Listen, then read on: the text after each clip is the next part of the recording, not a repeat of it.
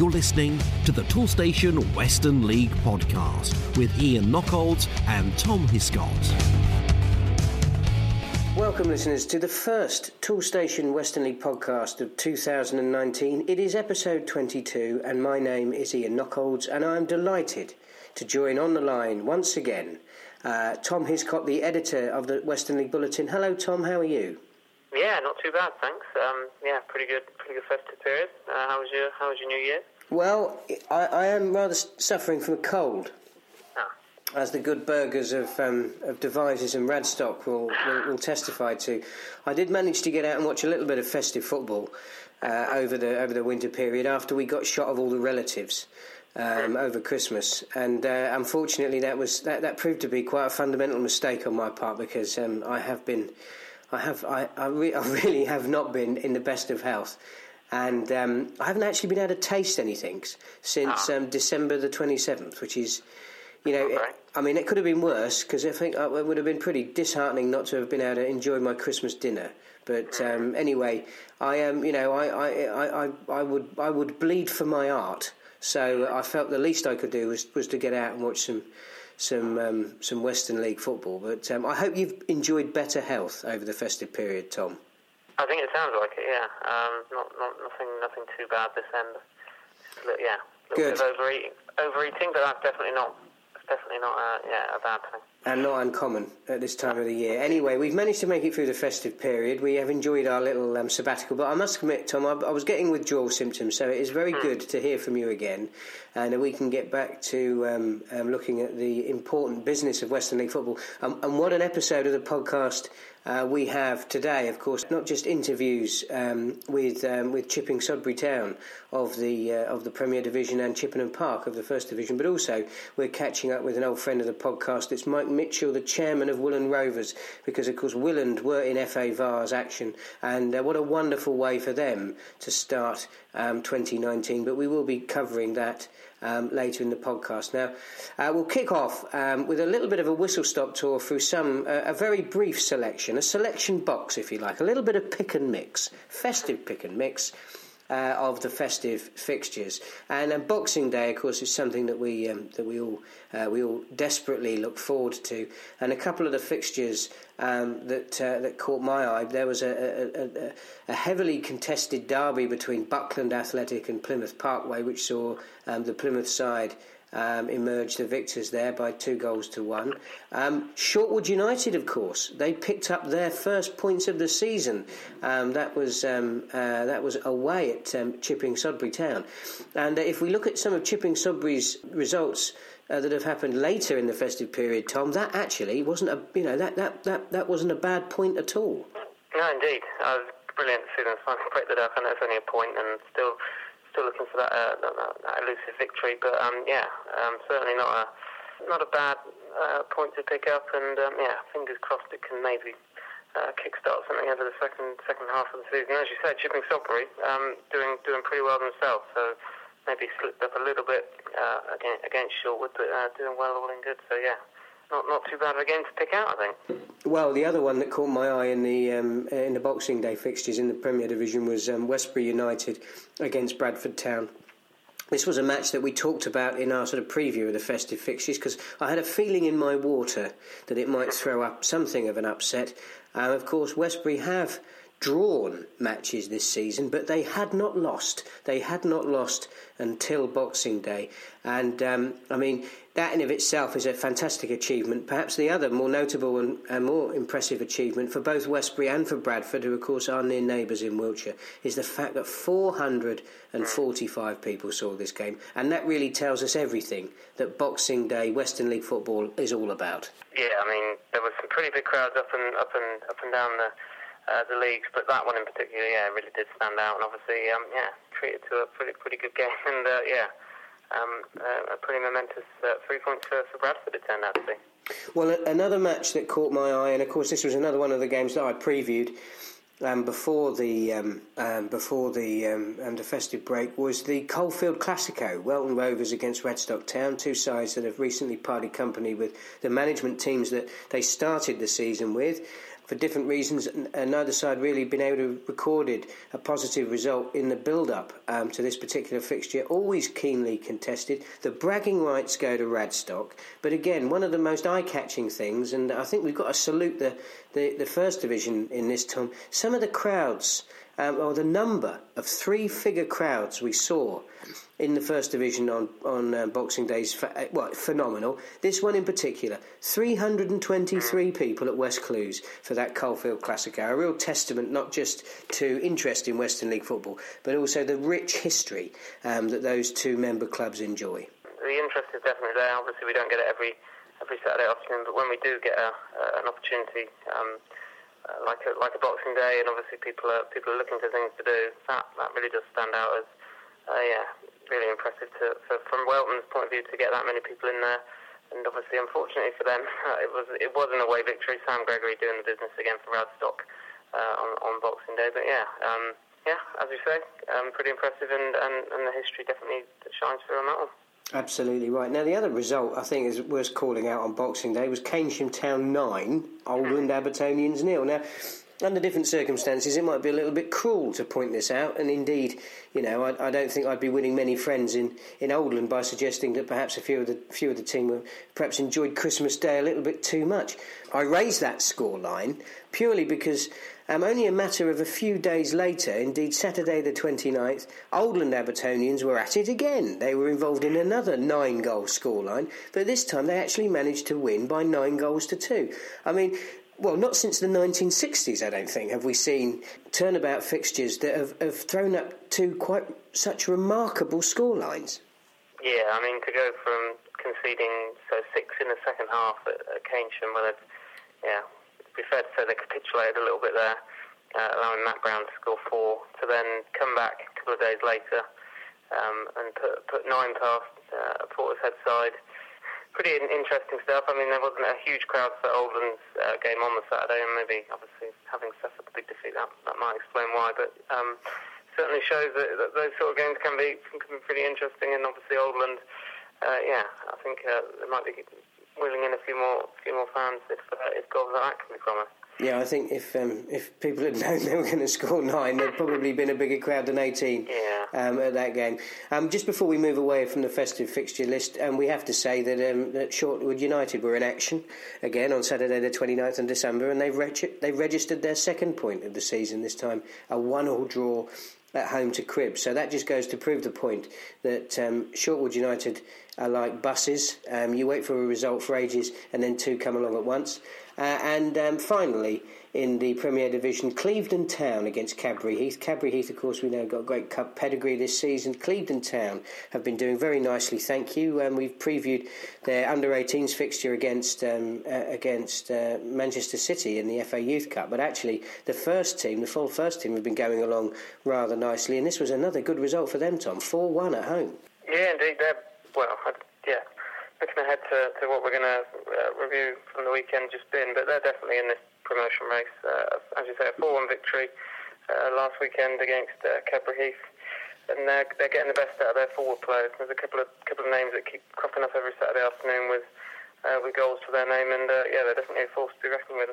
Sid Camper and Tyler Ashmead seem to be getting the business done, so they're definitely a team we'll have to watch over the next couple of months. Well, that brings us up to date then, and we take a look at the fixtures that have just happened on Saturday the 5th of January. And really, we can't start anywhere else but the FA Vase 4th round. And two of our member sides were in action, both at home, and arguably the side with the greater task at hand was Cribs against high-flying Sholing, and unfortunately, this one went with a form guide, Tom. Yeah, it did a little bit. Unfortunately, Cribs falling to the 2-0 defeat, so they're no longer in the Vase this season. They did pretty well to get this far, but it was goals from Dan Mason and Lee Ward either side of the break, which gave Sholing a 2-0 victory, and they move on to the 5th round. Well, a slightly narrower affair at Willand, but certainly came out in favour of our side. Willand Rovers winning 1-0 against Hamworthy United, so they progress into the 5th round. The draw has been made, and who do we know that Willand have got today then, Tom? A team I've never heard of in my life, Deeping Rangers. They're from South Lincolnshire, I believe, so that'll be an interesting game. Obviously, Willand getting the home tie, which should be helpful. But obviously riding high at the top of the Premier Division, and a 1-0 victory over Hamworthy United on Saturday, thanks to a goal in the second half, early in the second half, from Luke Mortimer, who's obviously done extremely well for them this season, leading scorer, and his headed effort was enough to split the side from Willand to move on to the fifth round. Well, Deeping Rangers are a team that we will be hearing more about from our league's press officer, Kerry Miller, nearer to the time that we get to that fifth round match. But I thought this was a fantastic opportunity to get back in touch with Mike Mitchell, the chairman of Willand. Mike had spoken to us when Willand had progressed from the third round of the FA Vase, so I thought it was only right to go back to him and congratulate him on Willand's progress in this year's FA Vase competition. It's always nice as a chairman of any club. It's always nice financially, of course.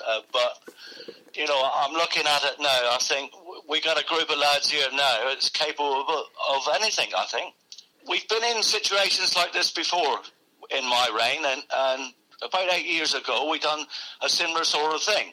Also in the league, we used up until Christmas we usually contend with the top positions, like, but I think this year, I think we could be in a different story. I think we got a squad here.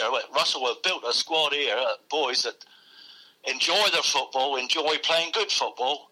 Last Saturday, on other teams we have had here, we would have lost that game, but we've dug in. You know, conditions wasn't right for playing good football Saturday, but I mean, we got through it, and then I'm highly delighted. So it was every bit as close as the 1-0 scoreline suggests? To me, I mean, we were always the better side.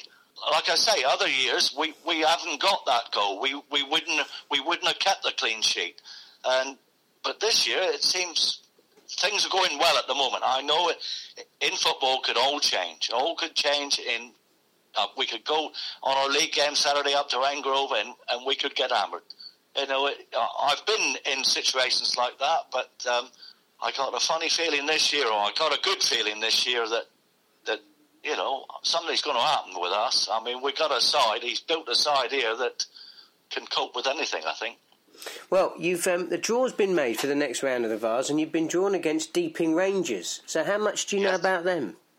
I didn't know who they were or where they from until Monday lunchtime, and we got plans now of going to watch them. It's a fair old trip up there. I think it's about 250 miles. I think it's about 4-hour journey, but. Yeah, it's quite interesting. I mean, I don't think they've lost away all season. They're about fourth or fifth in the league, but they got games in hand. The last 16 of a national competition, you've got to be a good side. The fact of the matter is, though, that they've got to make that, when it comes to the actual cup game itself, they've got to make that trip to you. So how important is it for you? How happy were you to see that you'd got another home draw in the next round of the competition? Well, I was speaking to our manager, Russell, on Sunday, and he said, I said, well, what would you like? Would you like to go away and play somewhere else, somewhere different? And he said, oh, yes, it was always nice to go away, but looking at it on a win basis, anybody home, he said. You know, we can attract anyone home to come down here, and we'll give them a good fight. Like, well, and you've already alluded to this earlier in the interview, Mike. But I mean, 2019 is shaping up to be a potentially quite a special year for you and the club. You find yourself sat at the very top of the Premier division at the moment. So does this cup run give you a bit of a headache? I mean, have you prioritised one competition over the other, or is it really just sort of let's just see what the next game brings? Yeah, I think you're right there. I think to see what the next game brings. I think of any club, I mean, a cup competition is always a bonus financially as well. Like, you know, but you know, bringing a team from Lincolnshire down to here is going to cost us, you know, a fair amount on travelling expenses, you know, and it's all not. I mean, the prize money on the FA Vase is nothing like the FA Cup. We hope to get a good crowd here, But we're looking at bar takings, draw prize, all kinds of things like that to make up, the financial loss that we'll have from, bringing Deeping down here. We haven't budgeted for any cup games. It's so nice to be in any cup game, and to get further is brilliant. Well, it's great for you and the players and the club, of course. It's also great for the fans, and obviously as the sole representatives now of the Western League, I hope that the league gets behind you in this next game. And by the sounds of it, you could do with a few travelling friends. That's right. In the next round, we always take a coach away, and we got hard and core of about, 15 fans that always go away, and they like the day out. If we go any further, and we have got to go on our away trip, I would love to see some more fans come. But having said that, the fans we're getting on our own games now have increased this year, and I think they applaud good football.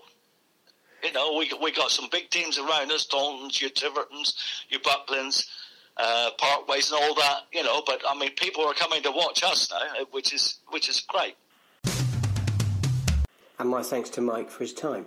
Now we move into the Premier Division. Plenty of football to talk about here. I think it would be fair to say that all of our sides want to hit the ground running in 2019. We'll start our coverage by looking at a top-of-the-table clash between Bridgewater Town and Westbury United.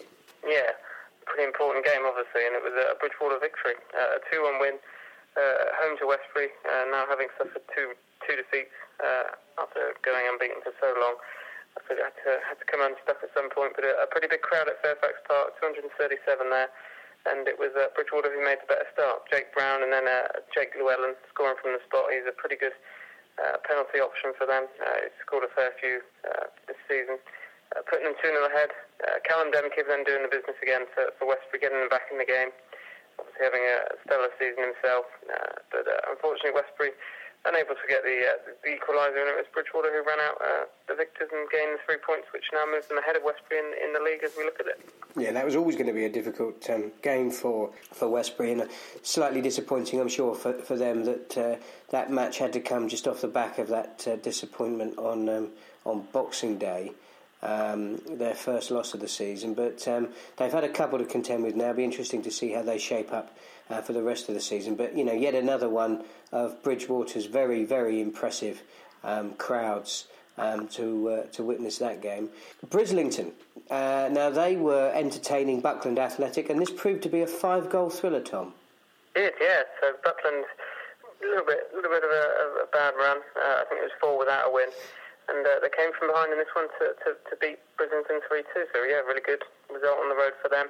Charlie Johansson had put them ahead before Connor Biggins and Mike Rimmer had then turned the game on its head to put Brislington ahead. But then in the final 20 minutes, Buckland managed to regroup, and it was Chris Lee equalising before Ryan Bush scored the 5th goal of the game, 15 minutes from time, to give Buckland the 3-2 victory. Now, another 5-goal thriller occurred at Plymouth Parkway. The visitors were chipping Sudbury Town, and, it was the visitors who took the spoils, putting to bed, I believe, a 10-game run for the home side, Chipping Sodbury emerging the victors here. Yeah, Plymouth Parkway really, really found their form. Probably would have fancied themselves to get another 3 points in this one. 227 there, so another juicy crowd in the Premier Division. And they made a good start, the home side. Adam Carter putting them ahead. But then it was a 3-goal blitz from Chipping Sodbury, and that was Luke Berman, Dan Dempsey, and then Joe White extending the advantage to 3-1. Adam Carter did manage to pull a goal back for Parkway, but it wasn't to be, and it was a pretty impressive, maybe slightly surprising away win for Chipping Sodbury Town. Well, we haven't heard from Chipping Sodbury so far on the podcast this season, so I thought that was the perfect opportunity to get in touch with Joe White. Well, I started off by congratulating Joe on that impressive win away at high-flying Plymouth Parkway. Yeah, thank you. Thank you for having me on. Yes, it was certainly, I think it's the longest journey, well, certainly for us, it is away in this league, and it took sort of at least 2 hours, 45 minutes to get there, and certainly with their league position, they're certainly one of the stronger teams in our league, and it was just fantastic to come away from there, obviously with the 3 points on Saturday. Well, I mean, you talk about them being one of the strongest teams in the league. Were you aware that their form, I think they hadn't been beaten in 10 matches before your game. So, I mean, how optimistic were you going into Saturday that you could get something out of the match? Yeah. Well, I was very aware of that because, I was very aware that it hadn't been beaten in sort of 10 games. So you try not to really post that message to our players before we go down there. You don't want to do too many negatives in their mind before you get there, but it was in the back of my mind. But I think the thing about our sort of young team that we have is that we know that if we're right at it and firing on all cylinders, we can match anyone in our league on our day, and it's just that sort of getting that consistency out of our players. We know that if we get to a certain level, we can potentially beat anyone in this league, so that is always a good feather in our cap. But like I said, the consistency is just the thing with us at times. I'm always confident that we can beat anyone, but it's just actions obviously always speak louder than words out on the pitch. Well, I think if you're going to find a time to beat a side like Plymouth Parkway, the first game of a new year is not a bad time to do it. But, I mean, the Christmas period hadn't been the kindest to you, I think it would be fair to say. I mean, you drew with Shortwood and you lost away at Bridport. So, I mean, is it a question of will the true Chipping Sodbury please stand up? Because, you know, a side that's capable of winning away at Plymouth Parkway, as you say, should be capable of going on to pretty glorious things this season.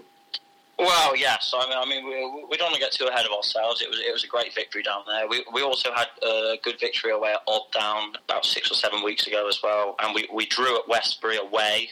So the signs always been there. We've beaten Buckland away as well earlier on in the season. So, like I said, the Bridport game was a little bit frustrating because we conceded 2 goals early, and especially at this time of the football, if you go, I think it was 2-0 down within 10 minutes away to Bridport, and one of them was a set piece and a bit of sloppy defending, so that wasn't easy for us. But the Bridport game was some of the best football we played all season in spells, albeit we lost 4-2. And then obviously the Shortwood game on Boxing Day, I think probably fair to say that both teams have probably enjoyed themselves the day before, which you don't begrudge them at this level. You know, we haven't got a huge budget whatsoever. We're working with what we are, and that's fine. So you can't really say to them, look, lads, you know, don't eat and don't drink that much on Christmas Day. And I think it was clear to see the Shortwood game that both teams probably indulged the previous couple of days potentially, but. You know, at some point, Shortwood will win a game, and it was obviously disappointing to draw with them at home on Boxing Day. But they actually then drew with Cribs as well, absolutely, a few days later. So I think there's signs that actually they are picking up, and sooner or later, I'm sure they will win their first league game. You know, I've had a few conversations with the manager there at Shortwood when we played them, and that they will win a game at some point because they've added a few players and they have got a little bit stronger. Obviously, you look at it and on paper, you think, yes, we should beat them. You know, a lot of teams have beat them 3 or 4-0 and things like that. But it doesn't always necessarily work like that. And like I said, you know, we've beaten Olddown away, we've beaten Buckland away, we've beaten Plymouth Parkway away. And sometimes I think football has a way of evening itself out. And, you know, you've only got to watch Match of the Day on a Saturday evening, and, you know, there's shock results, isn't there, every other weekend. So I think that's just the nature of football. But, yeah. Obviously, certainly back to the Plymouth Parkway game, it's great to go down there and get the 3 points. I think you're absolutely right in what you say, and it's also very interesting to get your take on these matters, particularly the festive habits of the Western League footballer, because of course you've got a foot in both camps on this one, haven't you, Joe? Because you're still playing. I am, yes. I'll be 29 in about a month, but I've had sort of. Played at a fairly reasonable non-league standard now for about 10 years or so, and I did have a professional contract at Bristol Rovers for a couple of years but got released. I wasn't quite good enough to play in the professional game, so I've had quite an extensive non-league career, and I think it being my local club, I just felt the time was right to sort of step up and help them out. And I just felt with all of my experiences I've had, I felt a sense of duty to step up and try and help the club out of a bit of a tricky situation. Obviously, we were bottom of the league, lost 5 out of 5 when I took over. And yeah, moving forward, I just want to see the club progress if we can. And yeah, I got the club's best interests at heart, really. So like many player managers, it's always a good idea to have a very strong assistant on the sidelines, making sure that all of the game management is taking place as it should. And I think it would be fair to say that you probably couldn't have picked a better partner in that. Well, yeah, obviously... my dad, Steve, is, well, I think he's joint manager, and I've also got my good friend Aston Newman as assistant manager as well. So there's at least 2 others there, and obviously my dad, well, he was fortunate enough to play professionally for 20 years, so he is a great help, and I bounce things off him all the time, and he's fantastic. His depth of knowledge in terms of football is brilliant. And Aston is my good mate as well. He's obviously there with Dad, and he's played at a decent non-league standard. He was a defender and knows his stuff and helps the younger lads out as well. So with them both there, I think we've got a really solid platform as well, and hopefully with myself, for the club moving forward. Is your dad still registered as a player? Well, yes. Some of the lads have been having a bit of a joke and say we should try and get him signed on and get him to have some sort of cameo appearance. But he turned 60 actually the other day, so I'm not quite sure whether he's got the legs for it anymore. I've got something of an insight into veterans football, and I've seen some very sprightly 60-year-olds in my time, so I'm sure he might well have something to offer. But on a serious note, it sounds like this opportunity's come round probably a little bit earlier than you'd perhaps planned on, but the opportunity has presented itself, and it certainly seems like one that you're grasping with both hands. I mean, is it your aspiration to continue in this role for the foreseeable future? And where do you see Chipping Sodbury in the sort of the medium to longer term? Yes, well, certainly I've got a. While I'm still young enough, I do really enjoy playing, and at the end of the day, I think if it benefits the team for me to play and help out, then that's great. But moving on from that to the sort of coaching and management side, it does really interest me. I love the game, and I think that I can make a difference in terms of trying to help this club move forward. And yeah, we're in a lovely location in Chipping Sodbury. You know, we're in the Toolstation League now, which is fantastic. Obviously, won promotion to it a couple of years ago, and we are working with sort of limited resources. And our committee wouldn't mind me saying that. That's just a fact. So we do have to rely on sort of young lads and try and get a sort of team spirit and good camaraderie together for us to move forward. But I really love trying to get the best out of the lads and seeing the club progress.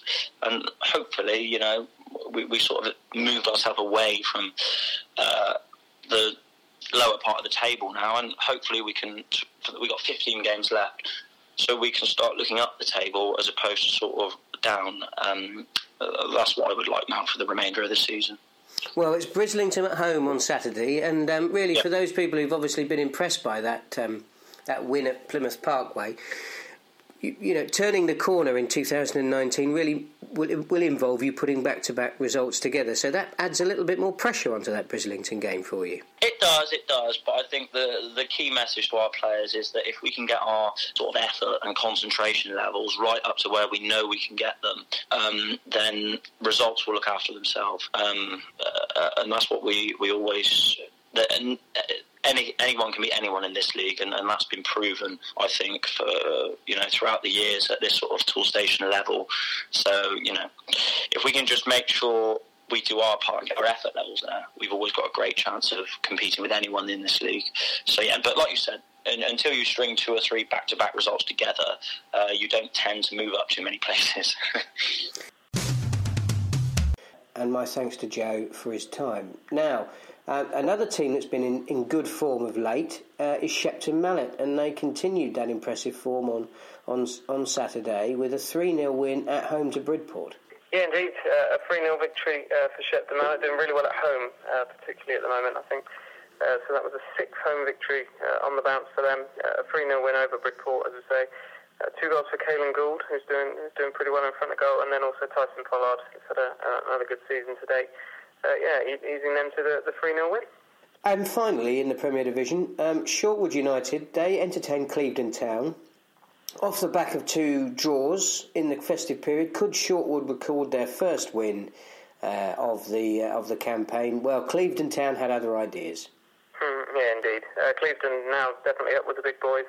As I said earlier, they're definitely in this promotion race, up onto 48 points following this 3-1 victory, and it was gold in this one from Tyler Ashmead and Sam Holden, each striking in the first half, before Lee Bowles pulled a goal back for Shortwood, so they were definitely in this game, but it was Sid Camper wrapped things up pretty late on for the Seasiders, and it was a 3-1 win, but not an easy affair for Clevedon, and as we say, I think we've definitely seen improvements from Shortwood over the New Year period.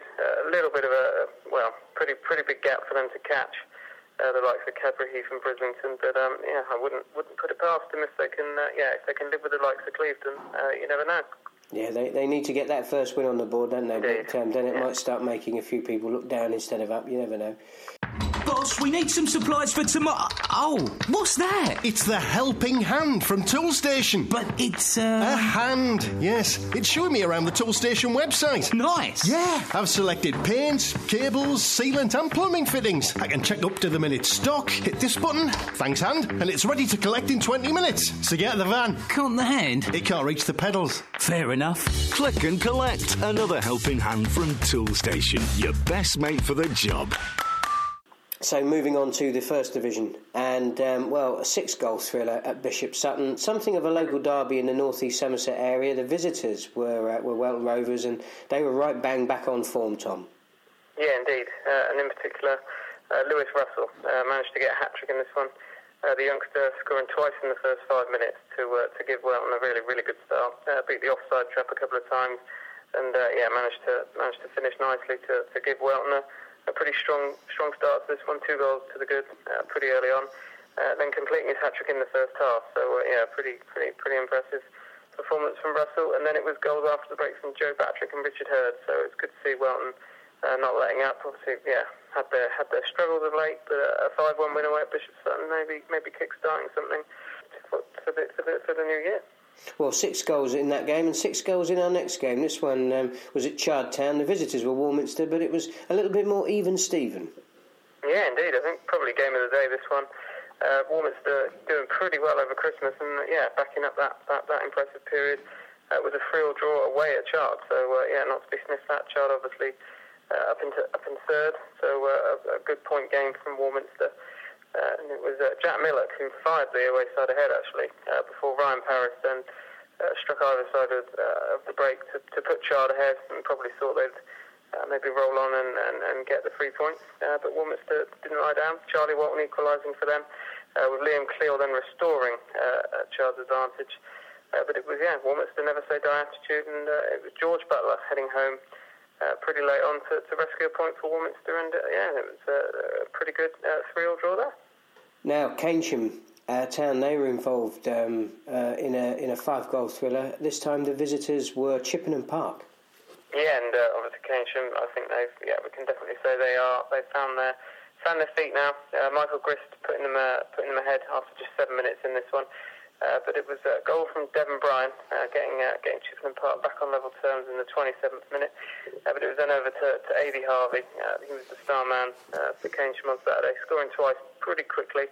I think it was about 4 minutes separating his 2 goals early in the second half, giving them a 2-goal advantage. Bryan did score a second of the game for Park. Looks like a pretty good signing. I think this was his debut, but it was Keynsham did manage to hold on, gained another 3 points, and obviously making a perfect start to 2019. Now, normally, of course, we speak to managers after their sides have won, because I find that it puts them in a slightly better mood. But we haven't heard from Chippenham Park yet this season, and Joe Sharples, I know, is a keen follower of the podcast and very keen to get his club highlighted. It's not been an easy time necessarily for Chippenham Park, but there are signs of the green shoots of recovery. So that was really where I started my conversation with him. 2018 wasn't the best year for Chippenham Park, but I started by asking Joe whether 2019 was going to prove to be any better. Hi, Ian. Yeah, thanks for having us on. Yes, we are. Park has undergone a lot of change over the last 3-4 months, and we're viewing it very much as one step back to hopefully take 2 or 3 steps forward. So yeah, we're optimistic of having a good 2019. Now, you had a promising result on Saturday. You only lost out at Keynsham by 3-2. Was the game as close as the scoreline suggests? Yes, I think so. Keynsham had a lot of chances, or half chances, and we defended very well. In my view, we should have had a penalty. We also had a late equaliser ruled out for offside, which, you know, in fairness, I think was. But yeah, it was a close game, but it sort of summed up our season really in terms of getting the plaudits and the handshakes of a good performance, but not the points, which is something we need to rectify quickly. Now, although you've not been winning many games this season, you've only been losing out in most of them by the odd goal. So, what's your take on how things have gone? I mean, how do you envisage that you can turn your side's form around? With experience, really. Our team from the start of the season has pretty much been an under-18 side. I think our oldest player up until maybe November was 20 years old, but sort of a regular starter. Most of the boys still play youth under 18, under 19 football.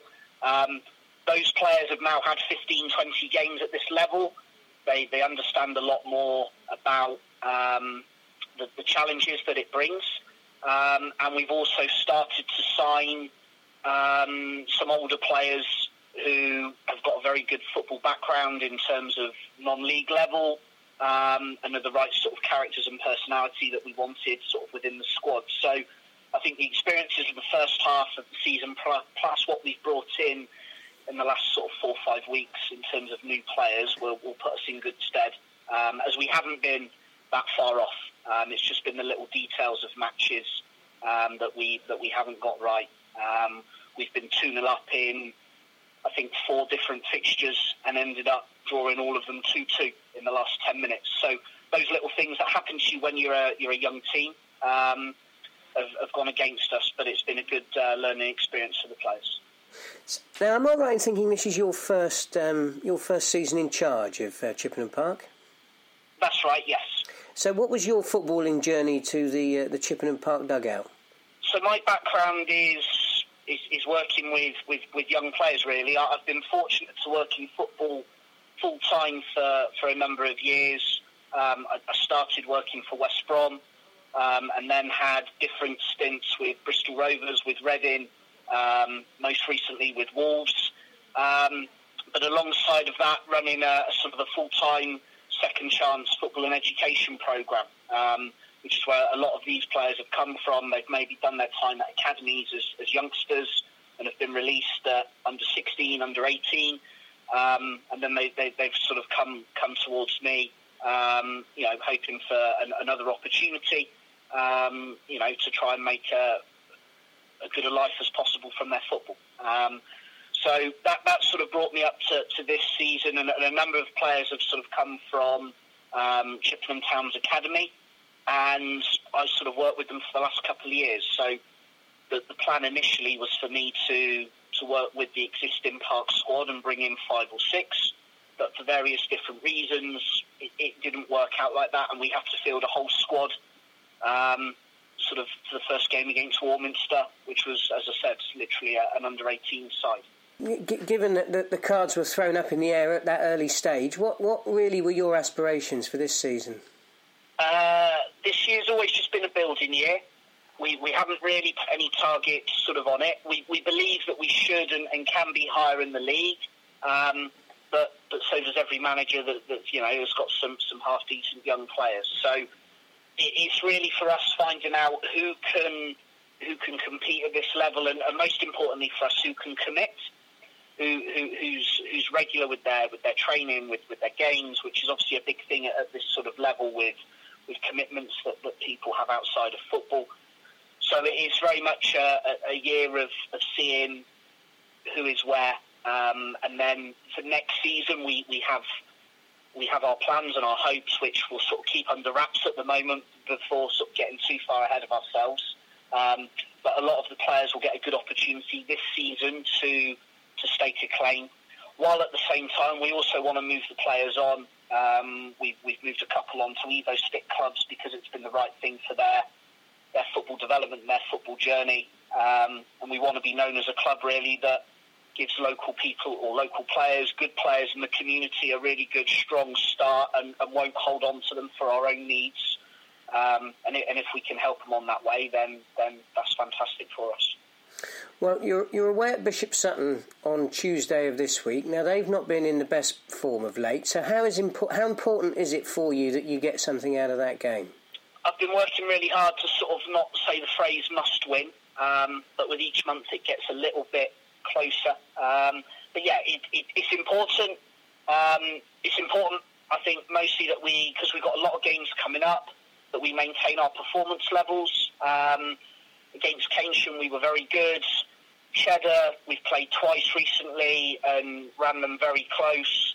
So it's important for me, with them being young players, that they treat this game as if Bishop Sutton are an informed team, because our worst performances this year, with respect to the sides we've played, have been against Portishead, have been against Bristol Telephones, where maybe we thought we just need to turn up.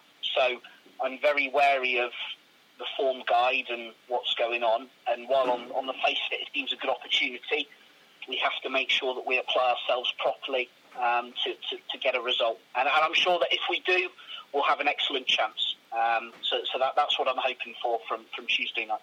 Well, on Saturday, you welcome Chard to Hardham Hewish Park. And in fact, actually, that's the first of two consecutive home games. So hopefully you'll see a good crowd for that. You'll see some strong local support to cheer you into 2019.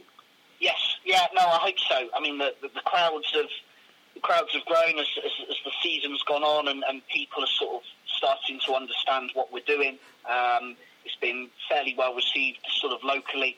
So we're hopeful that with teams like Chard coming down, and also our performances against other teams near the top of the table, that people will be, looking forward to seeing a good game of football.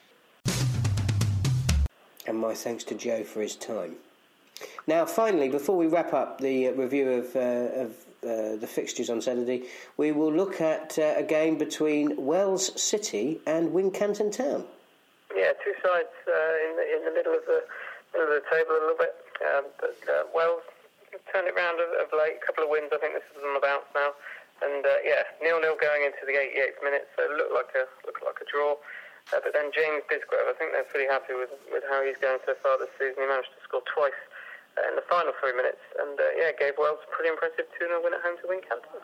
We'll have a look at the fixtures coming up, starting really, there's a couple of games in midweek, but we'll really look at the games starting on Saturday the 12th of January, a pretty comprehensive round of matches in the Premier Division, less so in the First Division, but we'll come to that in a minute. Which games tickled your fancy in the Premier Division, Tom? I think the main one that caught my eye was Clevedon. Home to Plymouth Parkway. I think we've certainly given Clevedon a couple of mentions already so far, and another home game for them, and take on Parkway. Obviously suffered their first defeat in a while. We'll probably want to hit the ground running and maybe get a rebound result in this one. But not going to be easy at Clevedon. But I think two pretty evenly matched sides, and it could decide a lot. Well, the game that I've picked out for Saturday is Shepton Mallet against Bradford Town. Now, we know that Shepton have been in very good form at home, because, as usual, I've robbed one of Tom's statistics on that one. But Bradford have also been in good form of late, so I reckon that will be a real humdinger as well. And Shepton, one of those sides capable of mustering a good home gate as well. So, good occasion if you're able to get to that one. What about the First Division, Tom? Which fixture have you picked out there?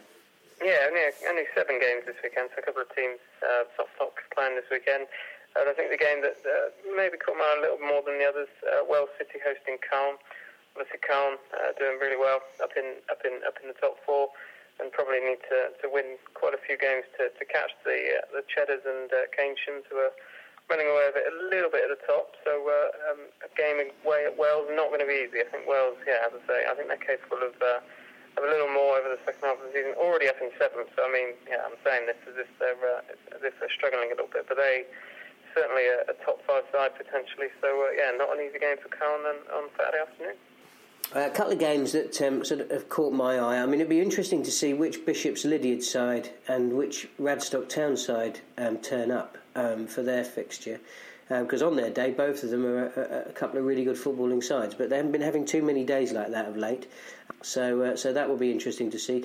The other fixture that really catches my eye is Welton Rovers at home to Cheddar. This has got a little bit of a derby feel about it. These two sides aren't separated by a great deal of geography, and indeed there is a little bit of interesting history between the two of them as well, so from that perspective it's an interesting game. Welton could well be on the way back. They'd had very good form earlier in this season, not so great, cost Clive Scott his job there at the club, but they've had a good result at the weekend, so if they're back on song they'll give Cheddar a real test. Of course, we know Cheddar going very, very well in the First Division. They're league leaders at the moment, that could prove, if Welton are on song, that could prove a really tough test for the league leaders, and another one of those classic adages that any side can beat any other side in the First Division. I reckon that we've got just about enough time, Tom, to cast our eye down to the first league tables of 2019. We can see who the runners and the riders are. Do you want to have a look at the Premier Division for us? Yeah, indeed. So it's definitely tightening up at the top.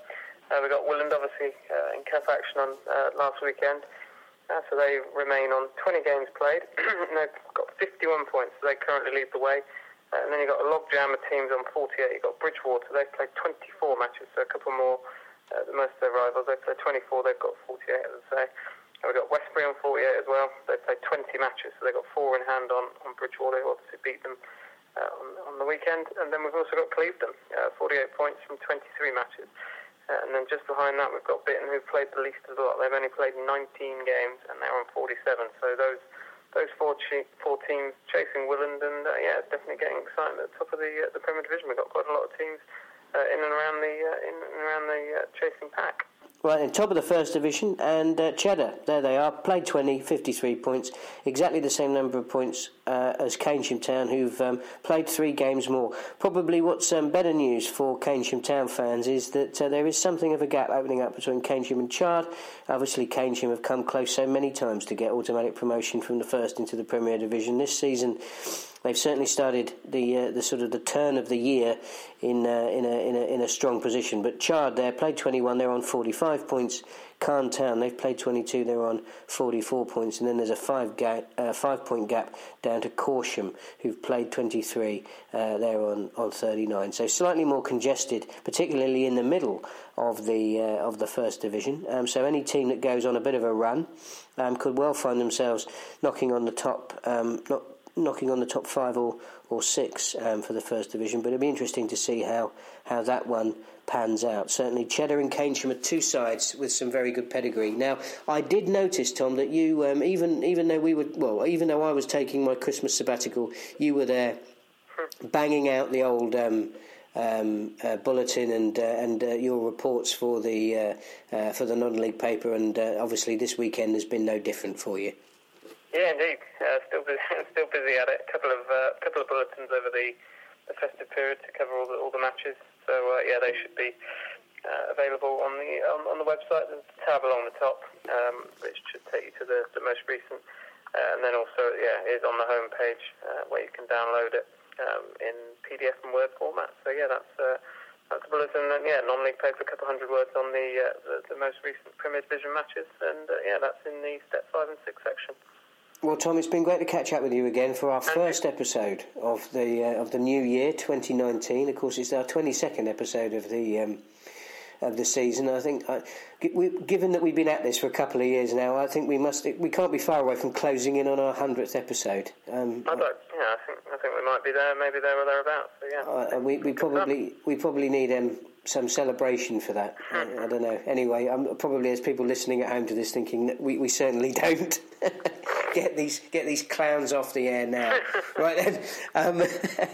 Anyway, it's great to have you back, and we look forward to bringing all the listeners, all of the coverage for the remainder of the season, the exciting run-in, and of course the conclusion of both the Les Phillips Cup and the FA Vase. Let's see how far Willand can get in that competition on this year's 2019 Toolstation Western League podcast.